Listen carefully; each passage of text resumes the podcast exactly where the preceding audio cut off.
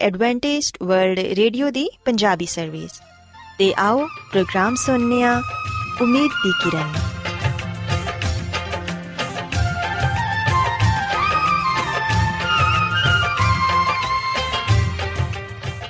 ਸਾਥਿਓ, ਮੈਂ ਤੁਹਾਡੀ ਮੇਜ਼ਬਾਨ ਫਰਾਜ਼ ਸਲੀਮ ਪ੍ਰੋਗਰਾਮ ਉਮੀਦ ਦੀ ਕਿਰਨ ਦੇ ਨਾਲ ਤੁਹਾਡੀ ਖidmat 'ਚ ਹਾਜ਼ਰ ਹਾਂ। ਮੇਰੇ ਵੱਲੋਂ ਪ੍ਰੋਗਰਾਮ ਸੁਣਨ ਵਾਲੇ ਸਾਰੇ ਸਾਥੀਆਂ ਨੂੰ ਮੇਰਾ ਪਿਆਰ ਭਰਾ ਸਲਾਮ, ਕਬੂਲ ਹੋਏ। ਸਾਥਿਓ ਉਮੀਦ ਕਰਨੀਆ ਕਿ ਤੁਸੀਂ ਸਾਰੇ ਖੁਦਾ ਤਾਲਾ ਦੇ ਫਜ਼ਲੋ ਕਰਮ ਨਾਲ ਖੈਰੀਅਤ ਨਾਲ ਹੋ ਤੇ ਸਾਡੀ ਇਹ ਦੁਆ ਹੈ ਕਿ ਤੁਸੀਂ ਸਦਾ ਖੁਸ਼ ਰਹੋ ਸਲਾਮਤ ਰਹੋ ਤੇ ਖੁਦਾ ਤਾਲਾ ਤੁਹਾਨੂੰ ਆਪਣੀਆਂ ਬਹੁਤ ਸਾਰੀਆਂ ਬਰਕਤਾਂ ਨਾਲ ਨਵਾਜ਼ੇ ਸਾਥਿਓ ਇਸ ਤੋਂ ਪਹਿਲਾਂ ਕਿ ਅੱਜ ਦੇ ਪ੍ਰੋਗਰਾਮ ਨੂੰ ਸ਼ੁਰੂ ਕੀਤਾ ਜਾਏ ਮੈਂ ਚਾਹਾਂਗੀ ਕਿ ਸਭ ਤੋਂ ਪਹਿਲੇ ਤੁਸੀਂ ਪ੍ਰੋਗਰਾਮ ਦੀ ਤਫਸੀਲ ਸੁਣ ਲਵੋ ਤੇ ਅੱਜ ਦੇ ਪ੍ਰੋਗਰਾਮ ਦੀ ਤਫਸੀਲ ਕੁਝ ਇਸ ਤਰ੍ਹਾਂ ਹੈ ਕਿ ਪ੍ਰੋਗਰਾਮ ਦਾ ਆਗਾਜ਼ ਇੱਕ ਗੀਤ ਨਾਲ ਹੋਏਗਾ ਤੇ ਗੀਤ ਦੇ ਬਾਅਦ ਸਿਹਤ ਦਾ ਪ੍ਰੋਗਰਾਮ ਤੰਦਰੁਸਤੀ, ਹਜ਼ਾਰ ਨਿਮਤ ਤੁਹਾਡੀ ਖidmat 'ਚ ਪੇਸ਼ ਕੀਤਾ ਜਾਏਗਾ ਤੇ ਸਿਹਤ ਦੇ ਹਵਾਲੇ ਤੋਂ ਤੁਹਾਨੂੰ ਮਫੀਦ مشਵਰੇ ਦਿੱਤੇ ਜਾਣਗੇ, ਜਿਨ੍ਹਾਂ ਤੇ ਅਮਲ ਕਰਕੇ ਤੁਸੀਂ ਨਾ ਸਿਰਫ ਆਪਣੀ, ਬਲਕਿ ਆਪਣੇ ਖਾਨਦਾਨ ਦੀ ਸਿਹਤ ਦਾ ਵੀ ਖਿਆਲ ਰੱਖ ਸਕਦੇ ਹੋ। ਤੇ ਸਾਥਿਓ, ਪ੍ਰੋਗਰਾਮ ਦੇ ਆਖਿਰ 'ਚ ਖੁਦਾ ਦੇ ਖਾਦਮ ਅਜ਼ਮਤ ਇਮਨੁਅਲ ਖੁਦਾਵੰਦ ਦੇ ਅਲਾਹੀ ਪਾਕਲਾਮ ਚੋਂ ਪੈਗਾਮ ਪੇਸ਼ ਕਰਨਗੇ। ਉਮੀਦ ਕਰਨੀਆ ਕਿ ਅੱਜ ਦੇ ਪੈਗਾਮ ਦੇ ਜ਼ਰੀਏ ਯਕੀਨਨ ਤੁਸੀਂ ਖੁਦਾਵੰਦ ਕੋਲੋਂ ਬਰਕਤ ਪਾਓਗੇ। ਸੋ ਆਓ ਸਾਥਿਓ, ਪ੍ਰੋਗਰਾਮ ਦਾ ਆਗਾਜ਼ ਇਸ ਰੂਹਾਨੀ ਗੀਤ ਨਾਲ ਕਰਨੇ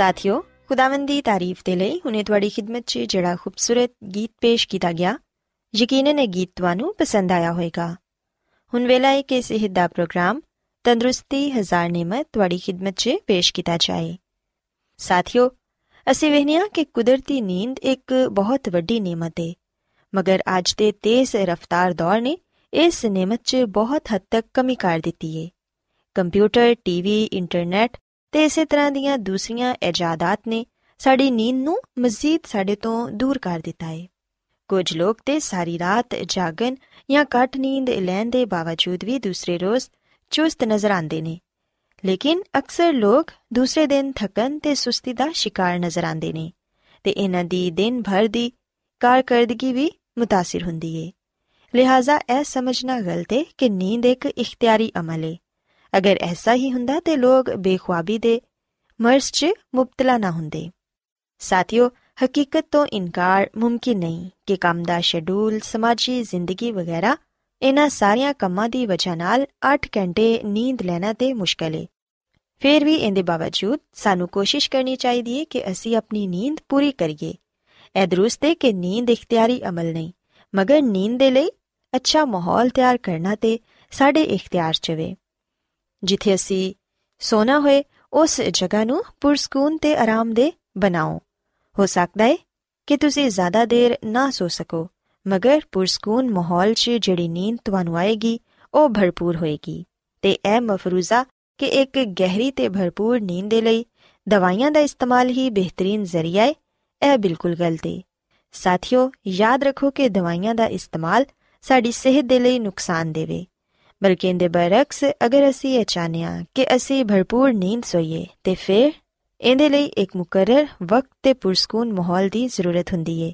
ਅਸਲ 'ਚ ਜਿਨ੍ਹਾਂ ਲੋਕਾਂ ਨੂੰ ਨੀਂਦ ਨਹੀਂ ਆਂਦੀ ਉਹ ਕੁਝ ਗੱਲਾਂ ਨੂੰ ਨਜ਼ਰਅੰਦਾਜ਼ ਕਰ ਦਿੰਦੇ ਨੇ, ਜਿੰਦੇ ਨਾਲ ਉਹਨਾਂ ਨੂੰ ਮਦਦ ਮਿਲ ਸਕਦੀ ਏ। ਜਿਵੇਂ ਕਿ ਸੌਣ ਦੀ ਜਗ੍ਹਾ ਨੂੰ ਪੁਰਸਕੂਨ ਤੇ ਆਰਾਮਦੇਹ ਬਣਾਉਣਾ, ਜਾਂ ਫਿਰ ਰਾਤ ਨੂੰ ਬਾਰ-ਬਾਰ ਕਰਵਟ ਬਦਲਣ ਦੇ ਨਾਲ ਵੀ ਇਨਸਾਨ ਦੀ ਨੀਂਦ ਉੱਡ ਜਾਂਦੀ ਏ। ਐਸਾ ਅਮੂਮਨ ਬਿਸਤਰ ਦੇ ਦਰੁਸਤ ਨਾ ਹੋਣ ਦੀ ਵਜ੍ਹਾ ਨਾਲ ਹੁੰਦਾ ਹੈ ਮੈਟਰੈਸ ਫਾਰਮ ਤੇ ਸਪਰਿੰਗ ਦੇ ਗੱਦੇ ਬਣਾਉਣ ਵਾਲੀਆਂ ਕੰਪਨੀਆਂ ਇਸ ਗੱਲ ਦਾ ਖਿਆਲ ਰੱਖਦੀਆਂ ਨੇ ਕਿ ਇਹਦੇ ਤੇ ਲੇਟਣ ਵਾਲੇ ਸ਼ਖਸ ਨੂੰ ਜ਼ਿਆਦਾ ਤੋਂ ਜ਼ਿਆਦਾ ਰਾਹਤ ਦਾ ਅਹਿਸਾਸ ਹੋਏ। ਇਹਦੇ ਇਲਾਵਾ ਸੌਣ ਤੋਂ ਪਹਿਲੇ ਸਾਨੂੰ ਇਸ ਗੱਲ ਦਾ ਖਿਆਲ ਰੱਖਣਾ ਚਾਹੀਦਾ ਹੈ ਕਿ ਕੀ ਸਾਡੇ ਕਮਰੇ ਦਾ ਦਰਜਾ ਹਰਾਰਤ ਮੁਨਾਸਿਬ ਹੈ ਰੋਸ਼ਨੀ ਨੂੰ ਘੱਟ ਕਰ ਦਿਵੋ ਤੇ ਮਾਹੌਲ ਨੂੰ ਪੁਰਸਕੂਨ ਬਣਾ ਦਿਵੋ। ਜਦੋਂ ਤੁਸੀਂ ਇਹਨਾਂ ਸਾਰੀਆਂ ਗੱਲਾਂ ਤੇ ਅਮਲ ਕਰੋਗੇ, ਤੇ ਫਿਰ ਯਕੀਨਨ ਤੁਸੀਂ ਪੁਰਸਕੂਨ ਨੀਂਦ ਸੋ ਸਕੋਗੇ। ਸਾਥੀਓ, ਸੌਣ ਦਾ ਜਿਹੜਾ ਵਕਤ ਵੀ ਤੁਸੀਂ ਮੁਕਰਰ ਕੀਤਾ ਹੈ ਉਹਦੇ ਤੋਂ ਇੱਕ ਜਾਂ ਅੱਧਾ ਘੰਟਾ ਪਹਿਲੇ ਬਿਸਤਰ ਤੇ ਚਲੇ ਜਾਓ, ਤਾਂ ਕਿ ਤੁਸੀਂ ਆਪਣੇ ਮੁਕਰਰ ਵਕਤ ਤੇ ਸੋ ਜਾਓ। ਇਸ ਦੌਰਾਨ ਮਤਾਲਿਆ ਕਰੋ, ਤੇ ਨੀਂਦ ਦੇ ਹਵਾਲੇ ਨਾਲ ਸਿਰਫ ਵਕਤ ਨੂੰ ਹੀ ਮੱਦੇਨਜ਼ਰ ਨਹੀਂ ਰੱਖਣਾ ਚਾਹੀਦਾ, ਬਲਕਿ ਇਹਦੇ ਮਿਆਰ ਤੇ ਵੀ ਤਵੱਜਾ ਦੇਣੀ ਚਾਹੀਦੀ ਏ। ਜ਼ਰੂਰੀ ਹੈ ਕਿ ਤੁਹਾਡੀ ਨੀਂਦ ਕਿਸੇ ਰੁਕਾਵਟ ਦੇ ਬਗੈਰ ਪੁਰਸਕੂਨ ਹੋਏ। ਅਗਰ ਤੁਸੀਂ ਖਾਣਾ ਖਾਣ ਦੇ ਫੌਰਨ ਬਾਅਦ ਲੇਟ ਗਏ ਹੋ, ਤੇ ਫਿਰ ਤੁਹਾਡਾ ਮਿਹਦਾ ਖਾਣੇ ਨੂੰ ਹਜ਼ਮ ਕਰਨ 'ਚ ਮਸਰੂਫ ਰਹਿੰਦਾ ਹੈ ਜਿੰਦੇ ਨਾਲ ਤੁਸੀਂ ਅੱਛੇ ਤਰੀਕੇ ਨਾਲ ਨਹੀਂ ਸੋ ਪਾਉਂਦੇ, ਤੇ ਨਾ ਹੀ ਤੁਹਾਡਾ ਜਿਸਮ ਸੋ ਪਾਉਂਦਾ ਹੈ ਸਾਥੀਓ, ਯਾਦ ਰੱਖੋ ਕਿ ਜਦੋਂ ਤੁਹਾਡਾ ਜਿਸਮ ਸੋਣਾ ਚਾਹੁੰਦਾ ਹੈ ਤੇ ਫਿਰ ਉਹ ਸੱਚਮੁੱਚ ਹੀ ਸੋਣਾ ਚਾਹੁੰਦਾ ਹੈ ਅਗਰ ਮਿਹਦਾ ਹਰਕਤ 'ਚ ਰਹੇਗਾ ਤੇ ਫਿਰ ਸਿਸਟਮ ਰੁਕੇਗਾ ਕਿਵੇਂ? ਸੋ ਇਸ ਲਈ ਖਾਣਾ ਵੀ ਸੌਣ ਤੋਂ ਤਕਰੀਬਨ 3 ਜਾਂ 4 ਘੰਟੇ ਪਹਿਲੇ ਖਾ ਲਵੋ ਤੇ ਤੁਹਾਡੇ ਮਿਹਦੇ ਨੂੰ ਵੀ ਆਰਾਮ ਮਿਲੇ ਤੇ ਉਹ ਵੀ ਆਰਾਮ ਕਰ ਸਕੇ। ਸਾਥੀਓ, ਯਾਦ ਰੱਖੋ ਕਿ ਮਾਹਿਰੇ ਤਿਬ ਦੇ ਮੁਤਾਬਿਕ ਭਰਪੂਰ ਨੀਂਦ ਲੈਣ ਨਾਲ ਵਜ਼ਨ 'ਚ ਵੀ ਕਮੀ ਹੁੰਦੀ ਏ। ਐਸੇ ਕਈ ਮਰੀਜ਼ ਨੇ ਜਿਹੜੇ ਕਿ ਮਤਵਾਜ਼ਨ ਗਿਜ਼ਾ ਤੇ ਲੈਂਦੇ ਨੇ, ਲੇਕਿਨ ਫਿਰ ਵੀ ਉਹਨਾਂ ਦਾ ਵਜ਼ਨ ਕਾਬੂ 'ਚ ਨਹੀਂ ਆਂਦਾ ਤੇ ਇੰਦੀ ਵਜ੍ਹਾ ਨੀਂਦ ਦੀ ਕਮੀ ਏ। ਨੀਂਦ ਦੀ ਕਮੀ ਦੀ ਵਜ੍ਹਾ ਨਾਲ ਵਜ਼ਨ ਨੂੰ ਕਾਬੂ 'ਚ ਰੱਖਣ ਵਾਲੇ ਹਾਰਮੋਨਸ ਡਿਸਟਰਬ ਹੋ ਜਾਂਦੇ ਨੇ ਤੇ ਇਸ ਹਵਾਲੇ ਨਾਲ ਸਾਡੇ ਨਿਜ਼ਾਮ ਦਾ ਤਵਾਜ਼ਨ ਵਿਗੜ ਜਾਂਦਾ ਏ। ਇਨਸੂਲਿਨ ਦੀ ਸਤਾ 'ਚ ਕਮੀ ਪੇਸ਼ੀ ਨਾਲ ਭੁੱਖ 'ਚ ਇਜ਼ਾਫਾ ਹੋ ਜਾਂਦਾ ਏ ਤੇ ਸ਼ੂਗਰ ਦੀ ਕਮੀ ਹੋ ਸਕਦੀ ਏ। ਬਲੱਡ ਪ੍ਰੈਸ਼ਰ 'ਚ ਵੀ ਇਜ਼ਾਫਾ ਹੋ ਜਾਂਦਾ ਏ ਤੇ ਇਹਨਾਂ ਹਾਰਮੋਨਸ ਦੀ ਜ਼ਿਆਦਤੀ ਜਾਂ ਕਮੀ ਵਜ਼ਨ 'ਚ ਇਜ਼ਾਫੇ ਦਾ ਬਾਇਸ ਹੁੰਦੀ ਏ। ਸੋ ਇਸ ਤੋਂ ਇਲਾਵਾ ਸਾਥੀਓ, ਇਹ ਗੱਲ ਵੀ ਯਾਦ ਰੱਖੋ ਕਿ ਬਹੁਤ ਸਾਰੀਆਂ ਐਸੀਆਂ ਗਜ਼ਾਵਾਂ ਨੇ ਜਿਹੜੀਆਂ ਕਿ ਸਾਡੀ ਨੀਂਦ ਨੂੰ ਸਾਡੇ ਤੋਂ ਦੂਰ ਕਰ ਦਿੰਦੀਆਂ ਨੇ। ਅਗਰ ਰਾਤ ਦੇ ਵੇਲੇ ਇਹਨਾਂ ਗਜ਼ਾਵਾਂ ਤੋਂ ਹੱਥ ਰੋਕ ਲਿਆ ਜਾਏ, ਤੇ ਫਿਰ ਮੁਕੰਮਲ ਨੀਂਦ ਬਾ ਆਸਾਨੀ ਲਿੱਤੀ ਜਾ ਸਕਦੀ ਏ। ਤੇ ਰਾਤ ਭਰ ਭਰਪੂਰ ਨੀਂਦ ਲੈਣ ਦੇ ਬਾਅਦ ਸਵੇਰ ਤੁਸੀਂ ਤਰੋਤਾਜ਼ਾ ਹੋ ਸਕਦੇ ਹੋ। ਅਸੀਂ ਵੇਖਿਆ ਕਿ ਕਈ ਲੋਕ ਰਾਤ ਨੂੰ ਸੌਣ ਤੋਂ ਪਹਿਲੇ ਚਾਹ ਪੀ ਲੈਂਦੇ ਨੇ ਜਾਂ ਫਿਰ ਕਾਫੀ ਵਗੈਰਾ ਦਾ ਇਸਤੇਮਾਲ ਕਰਦੇ ਨੇ। ਸਾਥੀਓ, ਇਹ ਚੀਜ਼ਾਂ ਵੈਸੇ ਵੀ ਸਾਡੀ ਸਿਹਤ ਦੇ ਲਈ ਨੁਕਸਾਨਦੇ ਨੇ। ਤੇ ਜਿਹੜੇ ਲੋਕ ਇਹਨਾਂ ਚੀਜ਼ਾਂ ਨੂੰ ਇਸਤੇਮਾਲ ਕਰਦੇ ਨੇ, ਉਹ ਆਪਣੀ ਨੀਂਦ ਨੂੰ ਵੀ ਆਪਣੇ ਤੋਂ ਦੂਰ ਕਰ ਦਿੰਦੇ ਨੇ। ਕੈਫੀਨ ਇੱਕ ਦਵਾ ਹੈ ਤੇ ਉਹਦਾ ਅਸਰ ਕਾਫੀ ਗਹਿਰਾ ਹੁੰਦਾ ਹੈ ਇਹ ਨੀਂਦ ਨਾ ਆਂਦਾ ਬਾਇਸ ਹੁੰਦੀ ਏ। ਅਗਰ ਤੁਹਾਡੇ ਸੀਨੇ 'ਚ ਜਲਨ ਹੁੰਦੀ ਰਹਿੰਦੀ ਏ, ਤੇ ਫਿਰ ਤੁਹਾਡੇ ਲਈ ਇਹ ਹੋਰ ਵੀ ਮਸਲਾ ਹੋਏਗਾ, ਕਿਉਂਕਿ ਲੇਟਨ ਦੀ ਸੂਰਤ 'ਚ ਗਿਜ਼ਾ ਸੀਨੇ ਦੀ ਤਰਫ ਆ ਜਾਂਦੀ ਏ। ਇਸ ਲਈ ਅੱਛਾ ਹੋਏਗਾ ਕਿ ਐਸੀਆਂ ਗਿਜ਼ਾਵਾਂ ਨਾ ਲਿੱਤੀਆਂ ਜਾਣ, ਤਾਂ ਕਿ ਰਾਤ 'ਚ ਤੁਹਾਨੂੰ ਸੌਣ ਵੇਲੇ ਪਰੇਸ਼ਾਨੀ ਨਾ ਹੋਏ। ਤੇ ਤੁਸੀਂ ਆਰਾਮ ਨਾਲ ਸੋ ਸਕੋ। ਸਾਥਿਓ, ਖੁਦਾਵੰਦੀ ਖਾਦਮਾ ਮਿਸਿਸ ਐਲਨ ਜੀ ਵਾਈਟ ਆਪਣੀ ਕਿਤਾਬ ਸ਼ਿਫਾ ਦੇ ਚਸ਼ਮੇ 'ਚ ਸਾਨੂੰ ਇਹ ਦੱਸਦੀ ਏ ਕਿ ਬਾਜ਼ ਲੋਕ ਬਹੁਤ ਜ਼ਿਆਦਾ ਕੰਮ ਕਰਕੇ ਖੁਦ ਨੂੰ ਬਿਮਾਰ ਕਰ ਲੈਂਦੇ ਨੇ। ਸੋ ਐਸੇ ਲੋਕਾਂ ਦੇ ਲਈ ਆਰਾਮ, ਫਿਕਰਾਂ ਤੋਂ ਆਜ਼ਾਦੀ ਤੇ ਮਤਵਾਜ਼ਨ ਗਿਜ਼ਾ ਲੈਣਾ ਬਹੁਤ ਹੀ ਜ਼ਰੂਰੀ ਏ। ਉਹ ਲੋਕ ਜਿਹੜੇ ਜ਼ਿਹਨੀ ਤੇ ਅਸਾਬੀ ਤਕਲੀਫ 'ਚ ਮੁਬਤਲਾ ਹੁੰਦੇ ਨੇ, ਉਹਨਾਂ ਨੂੰ ਇਹ ਚਾਹੀਦਾ ਏ ਕਿ ਉਹ ਆਪਣੀਆਂ ਪਰੇਸ਼ਾਨੀਆਂ ਨੂੰ ਦੂਰ ਕਰਕੇ ਆਪਣੇ ਬਿਸਤਰ ਤੇ ਦਰਾਜ਼ ਹੋਣ ਕਈ ਦਫਾ ਅਸੀਂ ਵੇਖਨੇ ਆ ਕਿ ਇਨਸਾਨ ਜਦੋਂ ਬਿਸਤਰ ਤੇ ਲੇਟਦਾ ਏ ਤੇ ਉਹਦੇ ਜ਼ਿਹਨ 'ਚ तमाम ਦਿਨ ਭਰ ਦੇ ਖਿਆਲਾਤ ਆ ਜਾਂਦੇ ਨੇ ਤੇ ਇਹਨਾਂ ਖਿਆਲਾਤ ਦੀ ਵਜ੍ਹਾ ਨਾਲ ਉਹ ਪਰੇਸ਼ਾਨ ਹੋ ਜਾਂਦਾ ਏ ਇਹ ਪਰੇਸ਼ਾਨੀਆਂ ਫਿਕਰਾਂ 'ਚ ਬਦਲ ਜਾਂਦੀਆਂ ਨੇ ਤੇ ਫਿਰ ਸਾਥੀਓ ਜਦੋਂ ਇਨਸਾਨ ਨੂੰ ਕੋਈ ਫਿਕਰ ਜਾਂ ਕੋਈ ਪਰੇਸ਼ਾਨੀ ਲਾਹਕ ਹੁੰਦੀ ਏ ਤੇ ਉਹ ਕਦੀ ਵੀ ਪੁਰਸਕੂਨ ਨੀਂਦ ਨਹੀਂ ਸੋ ਪਾਂਦਾ ਸੋ ਇਸ ਲਈ ਕੋਸ਼ਿਸ਼ ਕਰੋ ਕਿ ਜਦੋਂ ਤੁਸੀਂ ਆਪਣੇ ਬਿਸਤਰ ਤੇ ਲੇਟਦੇ ਹੋ ਕੋਈ ਵੀ ਪਰੇਸ਼ਾਨੀ ਵਾਲੀ ਗੱਲ ਨਾ ਸੋਚੋ, ਬਲਕਿ ਲੇਟਣ ਤੋਂ ਪਹਿਲੇ ਖੁਦਾਵੰਦ ਖੁਦਾ ਦਾ ਸ਼ੁਕਰ ਅਦਾ ਕਰੋ ਕਿ ਉਹਨੇ ਸਾਨੂੰ ਬਹੁਤ ਸਾਰੀਆਂ ਨੇਮਤਾਂ ਤਾ ਕੀਤੀਆਂ ਨੇ। ਅਗਰ ਤੁਸੀਂ ਖੁਦਾ ਤਾਲਾ ਦਾ ਸ਼ੁਕਰ ਅਦਾ ਕਰਕੇ ਉਹਨਾਂ ਦੀ ਮਰਜ਼ੀ ਨੂੰ ਆਪਣੀ ਜ਼ਿੰਦਗੀ 'ਚ ਕਬੂਲ ਕਰਕੇ ਆਪਣੇ ਬਿਸਤਰ ਤੇ ਦਰਾਜ਼ ਹੁੰਦੇ ਹੋ, ਤੇ ਫਿਰ ਯਕੀਨਨ ਤੁਸੀਂ ਇੱਕ ਅੱਛੀ ਤੇ ਮਿੱਠੀ ਨੀਂਦ ਸੋ ਪਾਓਗੇ ਤੇ ਤੁਹਾਡੀ ਸਿਹਤ ਵੀ ਬਿਹਤਰ ਰਹੇਗੀ। ਯਾਦ ਰੱਖੋ ਕਿ ਭਰਪੂਰ ਨੀਂਦ ਸਾਨੂੰ ਤਰੋਤਾਜ਼ਾ ਤੇ ਚਾਕੋ ਚੌਬੰਦ ਬਣਾਉਂਦੀ ਏ। ਸੋ ਸਾਥੀਓ, ਅੱਜ ਤੋਂ ਹੀ ਆਪਣੀਆਂ ਗਜ਼ਾਵਾਂ ਤੇ ਆਦਤਾਂ 'ਚ ਤਬਦੀਲੀ ਲਿਆਓ ਤੇ ਇੱਕ ਅੱਛੀ ਤੇ ਭਰਪੂਰ ਨੀਂਦ ਸੋਵੋ ਤਾਂ ਕਿ ਤੁਸੀਂ ਬਹੁਤ ਸਾਰੇ ਸਿਹਤ ਦੇ ਮਸਾਇਲ ਤੋਂ ਮਹਿਫੂਜ਼ ਰਹਿ ਪਾਓ। ਉਮੀਦ ਕਰਨੀ ਆ ਕਿ ਅੱਜ ਸਿਹਤ ਦੀਆਂ ਗੱਲਾਂ ਤੁਹਾਨੂੰ ਪਸੰਦ ਆਈਆਂ ਹੋਣਗੀਆਂ। ਮੇਰੀ ਇਹ ਦੁਆ ਹੈ ਕਿ ਖੁਦਾਵੰਦ ਖੁਦਾ ਤੁਹਾਡੇ ਨਾਲ ਹੋਣ ਤੇ ਤੁਹਾਨੂੰ ਸਾਰਿਆਂ ਨੂੰ ਆਪਣੀਆਂ ਬਹੁਤ ਸਾਰੀਆਂ ਬਰਕਤਾਂ ਨਾਲ ਨਵਾਜ਼ੇ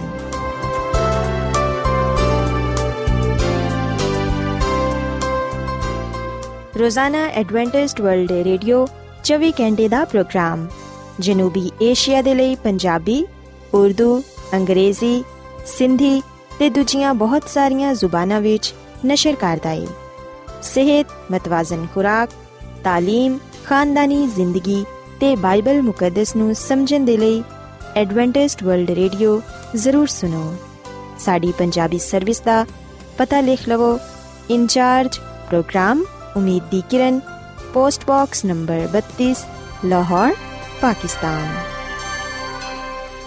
Adventist World Radio ਵੱਲੋਂ ਪ੍ਰੋਗਰਾਮ ਉਮੀਦ ਦੀ ਕਿਰਨ ਨਿਸ਼ਰ ਕੀਤਾ ਜਾ ਰਿਹਾ ਹੈ ਹੁਣ ਵੇਲੇ ਹੈ ਕਿ ਅਸੀਂ ਖੁਦਾ ਦੇ ਪਾਕ ਕਲਾਮ ਚੋਂ ਪੈਗਾਮ ਸੁਣੀਏ ਤੇ ਅੱਜ ਤੁਹਾਡੇ ਲਈ ਪੈਗਾਮ ਖੁਦਾ ਦੇ ਖਾਦਮ ਅਜ਼ਮਤ ਇਮਨੁਅਲ ਪੇਸ਼ ਕਰਨਗੇ।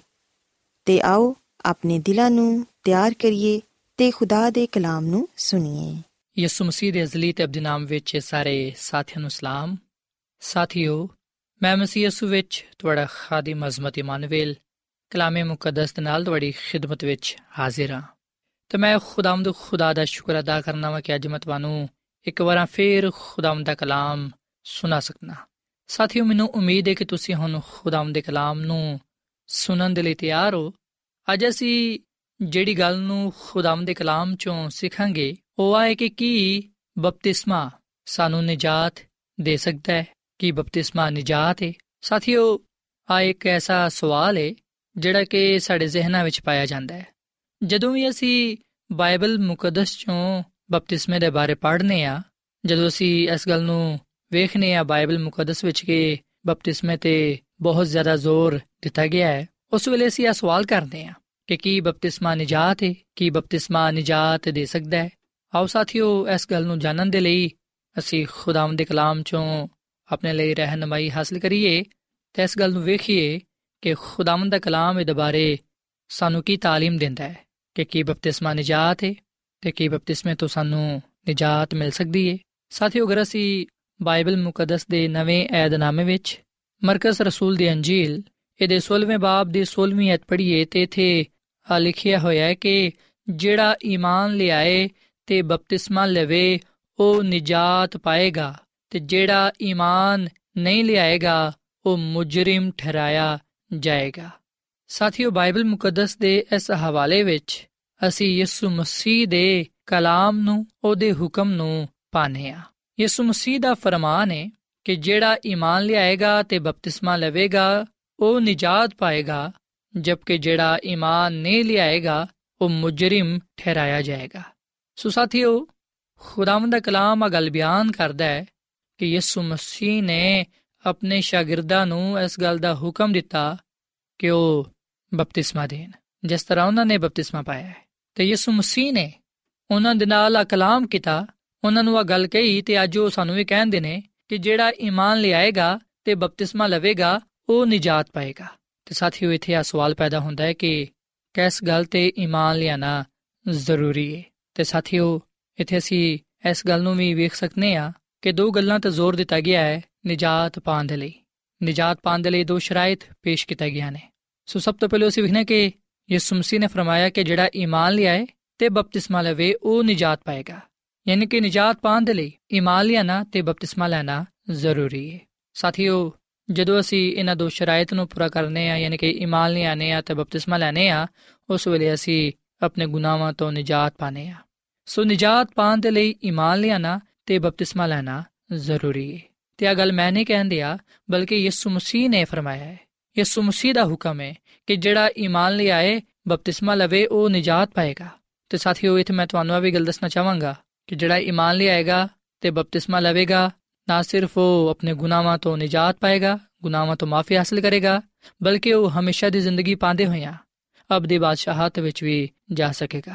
ਪਰ ਜਿਹੜਾ ਈਮਾਨ ਨਹੀਂ ਲਿਆਏਗਾ ਬਪਤਿਸਮਾ ਨਹੀਂ ਲਵੇਗਾ, ਉਹ ਨਾ ਨਿਜਾਤ ਪਾ ਸਕੇਗਾ ਤੇ ਨਾ ਹੀ ਖੁਦਾ ਦੀ ਬਾਦਸ਼ਾਹਤ ਵਿੱਚ ਦਾਖਲ ਹੋ ਸਕੇਗਾ। ਯਿਸੂ ਮਸੀਹ ਨੇ ਯਹੋਨਾ ਦੀ ਅੰਜੀਲ ਦੇ 3 ਬਾਬ ਦੀ 5ਵੀਂ ਆਇਤ ਵਿੱਚ ਫਰਮਾਇਆ ਕਿ ਮੈਂ ਤੈਨੂੰ ਸੱਚ ਕਹਿਣਾ ਵਾਂ ਕਿ ਜਦੋਂ ਤੱਕ ਕੋਈ ਆਦਮੀ ਪਾਣੀ ਤੇ ਰੂਹ ਤੋਂ ਪੈਦਾ ਨਾ ਹੋਏ, ਉਹ ਖੁਦਾ ਦੀ ਬਾਦਸ਼ਾਹੀ ਵਿੱਚ ਦਾਖਲ ਨਹੀਂ ਹੋ ਸਕਦਾ। ਸੋ ਸਾਥੀਓ, ਖੁਦਾ ਦੀ ਬਾਦਸ਼ਾਹਤ ਵਿੱਚ ਜਾਣ ਦੇ ਲਈ ਆ ਜ਼ਰੂਰੀ ਹੈ ਕਿ ਅਸੀਂ ਈਮਾਨ ਲਈਏ ਤੇ ਬਪਤਿਸਮਾ ਲਈਏ।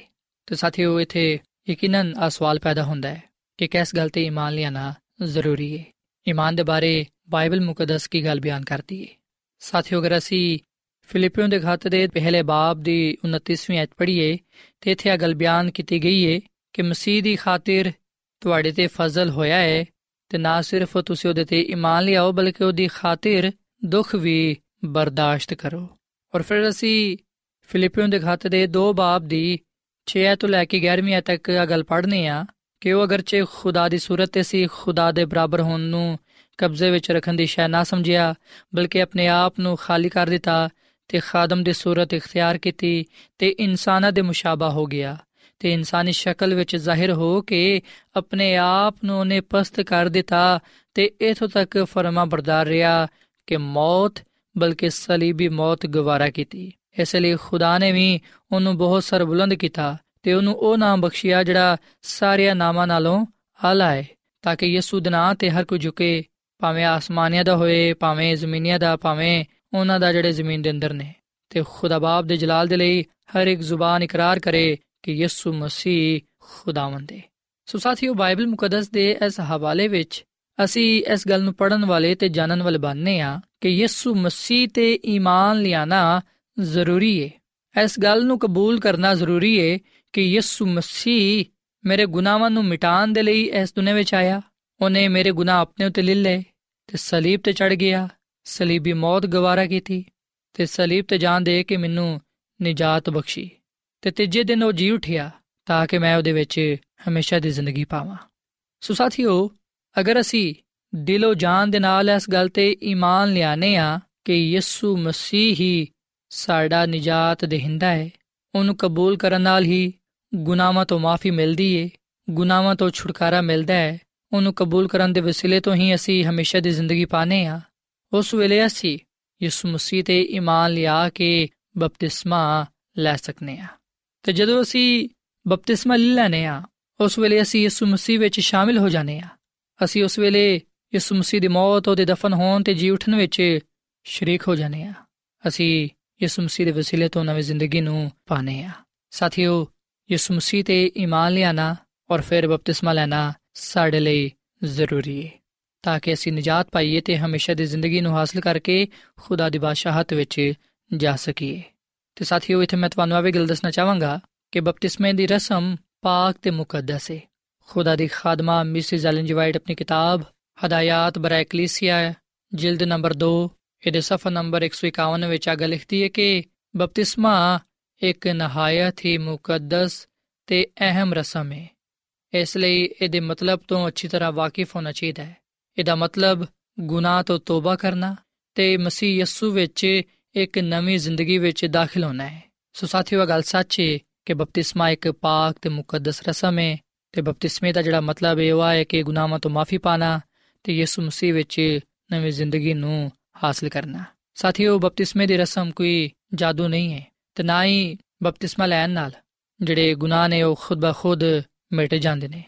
ਬੇਸ਼ੱਕ ਬਪਤਿਸਮਾ ਮੁਕੱਦਸ ਤੇ ਪਾਕ ਰਸਮ ਹੈ ਪਰ ਸਾਨੂੰ ਹਮੇਸ਼ਾ ਆ ਗੱਲ ਯਾਦ ਰੱਖਣੀ ਚਾਹੀਦੀ ਹੈ ਕਿ ਬਪਤਿਸਮਾ ਕੋਈ ਨਜਾਤ ਨਹੀਂ ਹੈ ਬਲਕਿ ਨਜਾਤ ਅਸੀਂ ਈਮਾਨ ਦੇ ਵਸੀਲੇ ਤੋਂ ਹਾਸਲ ਕਰਨੇ ਆ, ਜਿਹੜਾ ਅਸੀਂ ਯਿਸੂ ਮਸੀਹ ਤੇ ਰੱਖਨੇ ਆ। ਯਿਸੂ ਮਸੀਹ ਤੇ ਈਮਾਨ ਲਿਆਣ ਨਾਲ, ਯਿਸੂ ਮਸੀਹ ਨੂੰ ਕਬੂਲ ਕਰਨ ਨਾਲ ਅਸੀਂ ਨਜਾਤ ਪਾਣੇ ਆ। ਤੇ ਬਪਤਿਸਮਾ ਸਾਡੇ ਈਮਾਨ ਦਾ ਇਜ਼ਹਾਰ ਹੈ ਇਕਰਾਰ ਹੈ ਕਿ ਅਸਾਂ ਯਿਸੂ ਮਸੀਹ ਨੂੰ ਕਬੂਲ ਕਰ ਲਿਆ ਹੈ ਸਾਡਾ ਈਮਾਨ ਯਿਸੂ ਮਸੀਹ ਤੇ ਵੇ। ਸੋ ਬਪਤਿਸਮੇ ਦੇ ਵੇਲੇ ਜਦੋਂ ਅਸੀਂ ਹੌਜ਼ ਵਿੱਚ ਉਤਰਨੇ ਆ ਜਾਂ ਜਦੋਂ ਅਸੀਂ ਦਰਿਆ ਦੇ ਪਾਣੀ ਵਿੱਚ ਬਪਤਿਸਮਾ ਲੈਨੇ ਆ ਉਸ ਵੇਲੇ ਉਹ ਪਾਣੀ ਜਿਹਦੇ ਵਿੱਚ ਅਸੀਂ ਗੋਤਾ ਲੈਨੇ ਆ ਉਹ ਪਾਣੀ ਪਾਕ ਸਾਫ਼ ਹੋਣ ਦੀ ਇੱਕ ਅਲਾਮਤ ਹੈ ਸੋ ਹਕੀਕੀ ਸ਼ੈ ਯਿਸੂ ਮਸੀਹ ਹੈ ਜਿਹਦੇ ਤੇ ਅਸੀਂ ਈਮਾਨ ਲਿਆਨੇ ਆ ਜਿਹਨੂੰ ਅਸੀਂ ਆਪਣਾ ਸ਼ਖਸੀ ਨਜਾਤ ਦੇਹਿੰਦਾ تسلیم ਕਰਨੇ ਆ ਸਾਥੀਓ ਯਿਸੂ ਮਸੀਹ ਦੇ ਬਗੈਰ ਬਪਤਿਸਮਾ ਕੋਈ ਅਹਿਮੀਅਤ ਨਹੀਂ ਰੱਖਦਾ ਯਿਸੂ ਮਸੀਹ ਦੇ ਬਗੈਰ ਬਪਤਿਸਮਾ ਬੇਫਾਇਦਾ ਰਸਮ ਹੈ ਸੋ ਅਗਰ ਅਸੀਂ ਦਿਲੋਂ ਜਾਨ ਨਾਲ ਯਿਸੂ ਮਸੀਹ ਤੇ ਈਮਾਨ ਲਿਆਨੇ ਆ, ਤੇ ਫਿਰ ਅਸੀਂ ਬਪਤਿਸਮਾ ਲੈ ਸਕਨੇ ਆ। ਤੇ ਬਾਈਬਲ ਮੁਕੱਦਸ ਇਸ ਗੱਲ ਤੇ ਹੀ ਜ਼ੋਰ ਦਿੰਦੀ ਹੈ ਕਿ ਜਿਹੜਾ ਕੋਈ ਯਿਸੂ ਮਸੀਹ ਤੇ ਦਿਲੋਂ ਜਾਨ ਦੇ ਨਾਲ ਈਮਾਨ ਲਿਆਂਦਾ ਹੈ, ਉਹ ਬਪਤਿਸਮਾ ਲੈ ਸਕਦਾ ਹੈ, ਕਿਉਂਕਿ ਯਿਸੂ ਮਸੀਹ ਉਹਨੂੰ ਉਹਦੇ ਗੁਨਾਹਾਂ ਤੋਂ ਆਜ਼ਾਦ ਕਰਦਾ ਹੈ, ਉਹਨੂੰ ਉਹਦੇ ਗੁਨਾਹ ਮਾਫ ਕਰਦਾ ਹੈ। ਸੋ ਸਾਥੀਓ, ਬਪਤਿਸਮਾ ਨਜਾਤ ਦੇ ਅਹਿਦ ਵਿੱਚ ਦਾਇਮੀ ਸ਼ਮੂਲੀਅਤ ਹੈ ਬੇਸ਼ੱਕ ਬਪਤਿਸਮਾ ਨਜਾਤ ਨਹੀਂ ਹੈ ਬਪਤਿਸਮਾ ਕਿਸੇ ਨੂੰ ਵੀ ਨਜਾਤ ਨਹੀਂ ਦੇ ਸਕਦਾ। ਪਰ ਅਸੀਂ ਵੇਖਨੇ ਹਾਂ ਕਿ ਸਾਡੇ ਨਜਾਤ ਦੇਹਿੰਦਾ ਖੁਦਾਮ ਦੀ ਮਸੀਹ ਨੇ ਹਰ ਇੱਕ ਨੂੰ ਆ ਹੁਕਮ ਦਿੱਤਾ ਹੈ ਕਿ ਤੁਸੀਂ ਬਪਤਿਸਮਾ ਲਵੋ ਤਾਂ ਕਿ ਨਜਾਤ ਪਾਓ। ਤੇ ਸਾਥੀਓ, ਯਿਸੂ ਮਸੀਹ ਨੇ ਬਪਤਿਸਮੇ ਨੂੰ ਨਜਾਤ ਦੇ ਨਾਲ ਮੁਨਸਲਿਕ ਕਰ ਦਿੱਤਾ ਹੈ, ਯਾਨੀ ਕਿ ਜੋੜ ਦਿੱਤਾ ਹੈ। ਇਸ ਲਈ ਉਹਨੇ ਫਰਮਾਇਆ ਮਰਕਸ ਦੀ ਅੰਜੀਲ ਦੇ 16ਵੇਂ ਬਾਬ ਦੀ 16ਵੀਂ ਆਇਤ ਵਿੱਚ ਕਿ ਜਿਹੜਾ ਈਮਾਨ ਲਿਆਏ ਬਪਤਿਸਮਾ ਲਵੇ, ਉਹ ਨਜਾਤ ਪਾਏਗਾ। ਸੋ ਬਪਤਿਸਮੇ ਦੀ ਰਸਮ, ਬਪਤਿਸਮੇ ਦਾ ਹੁਕਮ ਬਾਈਬਲ ਮੁਕੱਦਸ ਦੇ ਐਨ ਮੁਤਾਬਿਕ ਹੈ ਯਿਸੂ ਮਸੀਹ ਦੀ ਤਰਫੋਂ ਹੈ ਤੇ ਸਾਨੂੰ ਆ ਚਾਹੀਦਾ ਹੈ ਕਿ ਅਸੀਂ ਯਿਸੂ ਮਸੀਹ ਤੇ ਈਮਾਨ ਲਿਆ ਕੇ ਬਪਤਿਸਮਾ ਲਈਏ, ਤਾਂ ਕਿ ਅਸੀਂ ਯਿਸੂ ਮਸੀਹ ਵਿੱਚ ਸ਼ਾਮਿਲ ਹੋ ਜਾਈਏ। ਅਮਾਲ ਦੀ ਕਿਤਾਬ ਦੇ 16ਵੇਂ ਬਾਬ ਦੀ 31 ਆਇਤ ਵਿੱਚ ਅਸੀਂ ਇਹ ਗੱਲ ਪੜ੍ਹਨੇ ਆ ਕਿ ਤੋਬਾ ਕਰੋ ਤੇ ਤੁਹਾਡੇ ਚੋਂ ਹਰ ਇੱਕ ਆਪਣੇ ਗੁਨਾਹਾਂ ਦੀ ਮਾਫੀ ਦੇ ਲਈ ਯਿਸੂ ਮਸੀਹ ਦੇ ਨਾਮ ਤੇ ਬਪਤਿਸਮਾ ਲਵੋ, ਤੇ ਤੁਸੀਂ ਰੂਲ ਕੁਦਸ ਨਾਮ ਵਿੱਚ ਪਾਵੋਗੇ।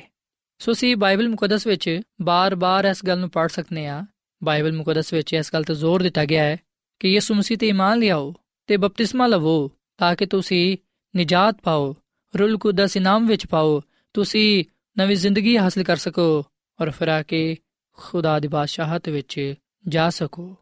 ਸੋ ਸਾਥੀਓ, ਬਪਤਿਸਮਾ ਲੈਣ ਤੋਂ ਪਹਿਲੂ ਯਿਸੂ ਮਸੀਹ ਤੇ ਈਮਾਨ ਲਿਆਣਾ ਬਹੁਤ ਜ਼ਰੂਰੀ ਹੈ ਕਿਉਂਕਿ ਬਪਤਿਸਮੇ ਦੇ ਜ਼ਰੀਏ ਨਹੀਂ, ਬਲਕਿ ਯਿਸੂ ਮਸੀਹ ਦੀ ਮੌਤ ਦੀ ਬਦੌਲਤ ਸਾਡੇ ਗੁਨਾਹ ਮਾਫ ਹੁੰਦੇ ਨੇ। ਅਗਰ ਅਸੀਂ ਪਤਰਸ ਰਸੂਲ ਦਾ ਪਹਿਲਾ ਖਤ ਦੋ ਬਾਪ ਦੀ 24 ਪੜ੍ਹੀਏ, ਤੇ ਇਥੇ ਲਿਖਿਆ ਕਿ ਉਹ ਆਪ ਸਾਡੇ ਗੁਨਾਹਾਂ ਨੂੰ ਆਪਣੇ ਬਦਨ ਤੇ ਲੈ ਕੇ ਸਲੀਬ ਤੇ ਚੜ ਗਿਆ, ਤਾਂ ਕਿ ਅਸੀਂ ਗੁਨਾਹਾਂ ਦੇ ਇਤਬਾਰ ਤੋਂ ਮਾਰ ਕੇ ਰਾਸਤਬਾਜ਼ੀ ਦੇ ਇਤਬਾਰ ਨਾਲ ਜੀਏ ਤੇ ਉਹਦੇ ਮਾਰ ਖਾਣ ਨਾਲ ਹੀ ਤੁਸੀਂ ਸ਼ਿਫਾ ਪਾਈਏ। ਔਰ ਫਿਰ ਅਸੀਂ ਪਹਿਲਾ ਪਤਰਸ ਇਹਦੇ ਤਿੰਨ ਬਾਬ ਦੀ 21ਵੀਂ ਅਧ ਵਿੱਚ ਅਗਲ ਪੜ੍ਹਨੇ ਆ ਕਿ ਹੁਣ ਉਸ ਪਾਣੀ ਦੀ ਅਲਾਮਤ ਵੀ, ਯਾਨੀ ਬਪਤਿਸਮਾ ਯਿਸੂ ਮਸੀਹ ਦੇ ਜੀ ਉਠਣ ਦੇ ਵਸੀਲੇ ਤੋਂ ਹੁਣ ਤੁਹਾਨੂੰ ਬਚਾਉਂਦਾ ਹੈ। ਉਸ ਤੋਂ ਜਿਸਮ ਦੀ ਨਾਪਾਕੀ ਨੂੰ ਦੂਰ ਕਰਨਾ ਮੁਰਾਦ ਨਹੀਂ, ਬਲਕਿ ਖਾਲਸ ਨੀਅਤ ਤੋਂ ਖੁਦਾ ਦਾ ਤਾਲਿਬ ਹੋਣਾ ਮੁਰਾਦ ਹੈ ਸੋ ਸਾਥੀਓ, ਬਾਈਬਲ ਮੁਕੱਦਸਾ ਗਲ ਬਿਆਨ ਕਰਦੀ ਏ ਕਿ ਜਦੋਂ ਅਸੀਂ ਬਪਤਿਸਮਾ ਲੈਨੇ ਆ ਉਸ ਵੇਲੇ ਅਸੀਂ ਯਿਸੂ ਮਸੀਹ ਦੇ ਵਸੀਲੇ ਤੋਂ ਬਚਾਏ ਜਾਣੇ ਆ ਅਸੀਂ ਉਹਦੀ ਰਾਸਤਾਬਾਜ਼ੀ ਨੂੰ ਹਾਸਲ ਕਰਨੇ ਆ ਸੋ ਅੱਜ ਮੈਂ ਤੁਹਾਡੇ ਅੱਗੇ ਅਪੀਲ ਕਰਨਾ ਕਿ ਤੁਸੀਂ ਯਿਸੂ ਮਸੀਹ ਤੇ ਦਿਲੋਂ ਜਾਨ ਦੇ ਨਾਲ ਈਮਾਨ ਲਿਆਓ।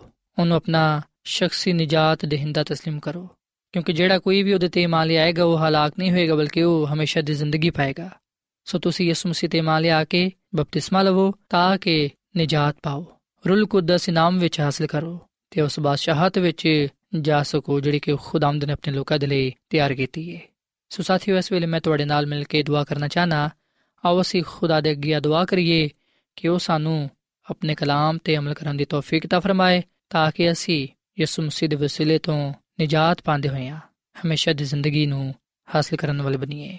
ਸੋ ਆਓ ਸਾਥੀਓ, ਅਸੀਂ ਦੁਆ ਕਰੀਏ। ਐ ਜ਼ਮੀਨ ਤੇ ਆਸਮਾਨ ਦੇ ਖਾਲਕ ਤੇ ਮਾਲਿਕ ਜ਼ਿੰਦਾ ਖੁਦਾਵੰਦ, ਅਸੀਂ ਤੇਰੇ ਹਜ਼ੂਰਾਨੇ ਆ, ਤੇਰੇ ਨਾਮ ਨੂੰ ਇੱਜ਼ਤ ਤੇ ਜਲਾਲ ਦੇਨੇ ਆ, ਕਿਉਂਕਿ ਤੂੰ ਹੀ ਤਾਰੀਫ ਤੇ ਤਮਜੀਦ ਦੇ ਲਾਇਕ ਹੈ ਐ ਖੁਦਾਵੰਦ, ਅਸੀਂ ਆਪਣਾ ਆਪ ਤੈਨੂੰ ਦੇਨੇ ਆ। ਸਾਡੇ ਗੁਨਾਹਾਂ ਨੂੰ ਤੂੰ ਬਖਸ਼ ਦੇ, ਸਾਨੂੰ ਤੂੰ ਪਾਕ ਸਾਫ਼ ਕਰ, ਕਿਉਂਕਿ ਅਸੀਂ ਇਸ ਮਸੀਹ ਤੇ ਮੰਨ ਲਿਆਨੇ ਆ। ਇਸ ਗੱਲ ਦਾ ਇਤਰਾਫ ਕਰਨੇ ਆ ਕਿ ਉਹੀ ਸਾਡਾ ਨਜਾਤ ਦੇਹਿੰਦਾ ਹੈ।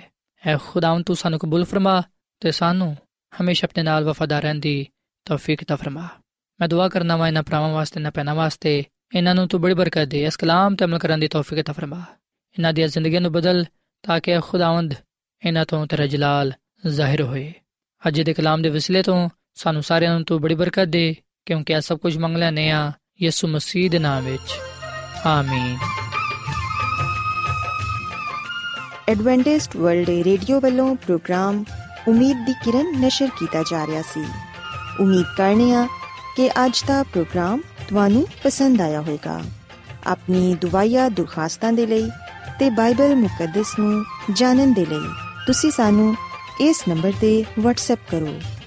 ਨੰਬਰ ਨੋਟ ਕਰ ਲਵੋ 001 747 281 2849 ਸਾਥਿਓ, ਤੁਸੀਂ ਸਾਡੇ ਪ੍ਰੋਗਰਾਮ ਇੰਟਰਨੈਟ ਤੇ ਵੀ ਸੁਣ ਸਕਦੇ ਹੋ। ਸਾਡੀ ਵੈਬਸਾਈਟ ਹੈ www.awr.org ਕੱਲ ਇਸੇ ਵੇਲੇ ਤੇ ਇਸੇ ਫ੍ਰੀਕਵੈਂਸੀ ਤੇ ਫਿਰ ਤੁਹਾਡੇ ਨਾਲ ਮੁਲਾਕਾਤ ਹੋਏਗੀ। ਹੁਣ ਆਪਣੀ ਮੇਜ਼ਬਾਨ ਫਰਾਜ਼ ਸਲੀਮ ਨੂੰ ਇਜਾਜ਼ਤ ਦਿਓ। ਖੁਦਾ ਹਾਫਿਜ਼।